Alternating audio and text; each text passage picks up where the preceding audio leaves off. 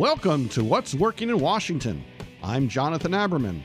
Today, DC women marching forward towards innovation. There has been a huge mobilization of women in this community to to really sort of draw out the entrepreneurs, to draw out the technologists. Literally, I, I can look back in the last two years and like four different major initiatives come to mind. We're now welcoming into conversation Lisa Throckmorton. She is Chief Operating Officer of SpeakerBox Communications. SpeakerBox has celebrated its 20th year working with startups and larger businesses, building bridges and providing information on how businesses are growing here in the DC region. Lisa, you've been part of the DC tech community, I would say, from when it was sort of the aftermath of the first internet bubble, its resurgence. You've been ground zero watching it happen. What's your view of where we are now in the cycle from the standpoint of DC entrepreneurship? DC entrepreneurship, you're right, it has um, gone through multiple cycles. I think this current generation is a really exciting time for DC entrepreneurship. There has been so much community building and movement in the last, probably in that sort of like five to eight year range, you yeah. know, when coming out of a startup partnership for America and mm-hmm. sort of the the birth of the regions, if you will, to kind of what has seemingly come together as DC Tech. You know, starting with incubators and the city's involvement and the ecosystem has really taken on a life of its own. I don't believe that most Washingtonians truly appreciate how Washington D.C. region has become one of the primary places for millennial and Gen X entrepreneurship in the country now. Yeah, I think that's right. I think people are starting to take notice of or have heard kind of small buzzes of things, you know, like, you know, when 1776 came into play. I think people heard about it, weren't quite sure what it was. I think I think for sort of the quote unquote outsiders of the DC tech community, I I think it's just a lack of understanding about like how a tech community is structured and what the different pieces of the ecosystem are mm. and how investment works in those types of companies. But I think that there's been a lot of strides from the community itself to help articulate that we are largely known as a seed stage environment for mm-hmm. startups. Yep.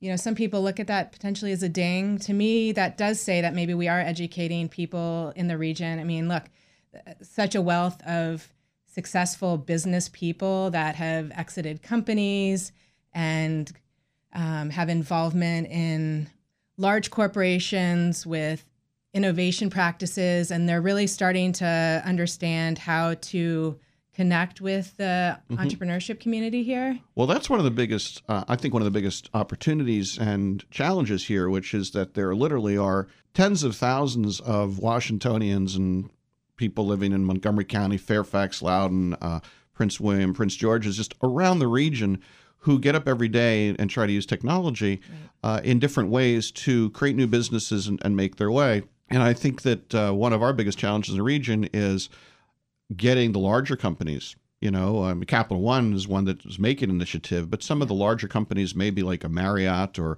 um, or Lockheed Martin or others, to really see the uh, the this emerging force in our region. And I think that's something that uh, certainly you're in the middle of with uh, SpeakerBox.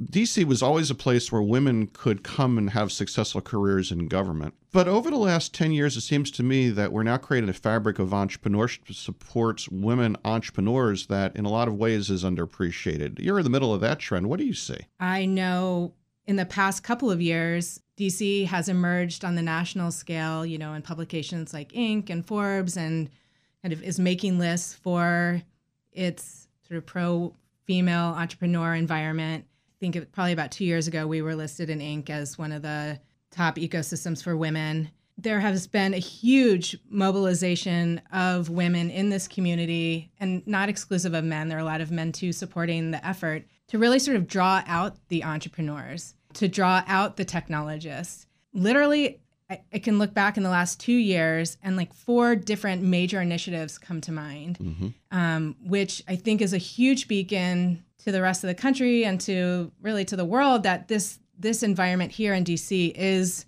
a strong place for women to start and run successful businesses. So, what are the four or some of these? Yeah. So one of the ones, um, and some of these I'm personally involved with, and others I I just I know of. Literally, it's been this like two year surge, really. So. Um, the Vinetta project, which started just over a year ago, and I'm on the advisory council there. You know, their mission is to spur startup growth and investment in female founders. Um, they are a national organization that launched a DC chapter and literally within this past year have become the model for their entire organization. I mean, DC has come out that strong.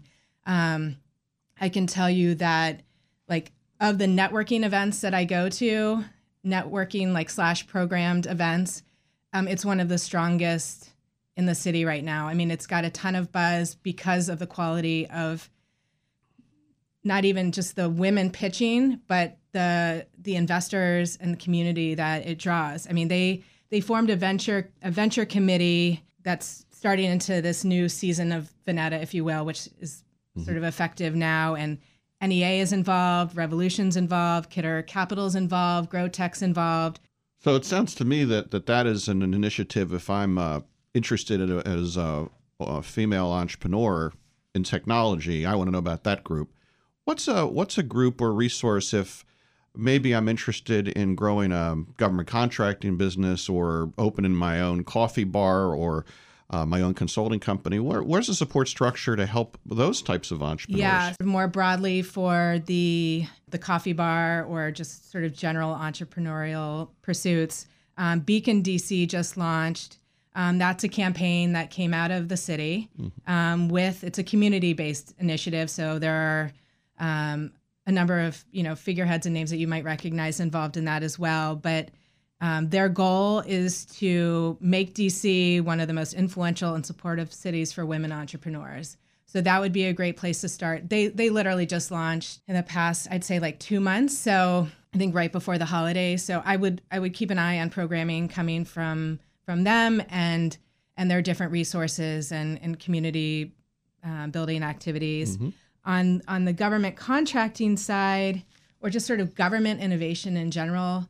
Um, this is not women centric specifically, but it's women led, and that's um, um, Dcode42. Uh, Meagan Metzger, who has a lot of background from the federal government side, decided to create an incubator that helps um, that helps people interested in, in doing business with the government really learn the ins and outs of, of, of that environment and is also really pairing um, kind of heads of state, if you will, from agencies with the entrepreneurs to really understand the ecosystem and for those people to really understand what technologies are available to them. A lot of what I hear usually is like, okay, we're, you know, they're going to do a beta with us. You know, there's just like that hesitancy of like really um, committing. And so I think organizations like Dcode are, are trying to help there be a stronger trust and connectivity out of the gate so that it's not just about these trials that may or may not go anywhere. Well, so there you have it. This region is an important and growing one for many reasons, but one of the largest ones is it's becoming a place where women entrepreneurs can make their way and find resources. Lisa Throckmorton, Chief Operating Officer of Speakerbox Communications, thanks for joining us. Yeah, thank you so much.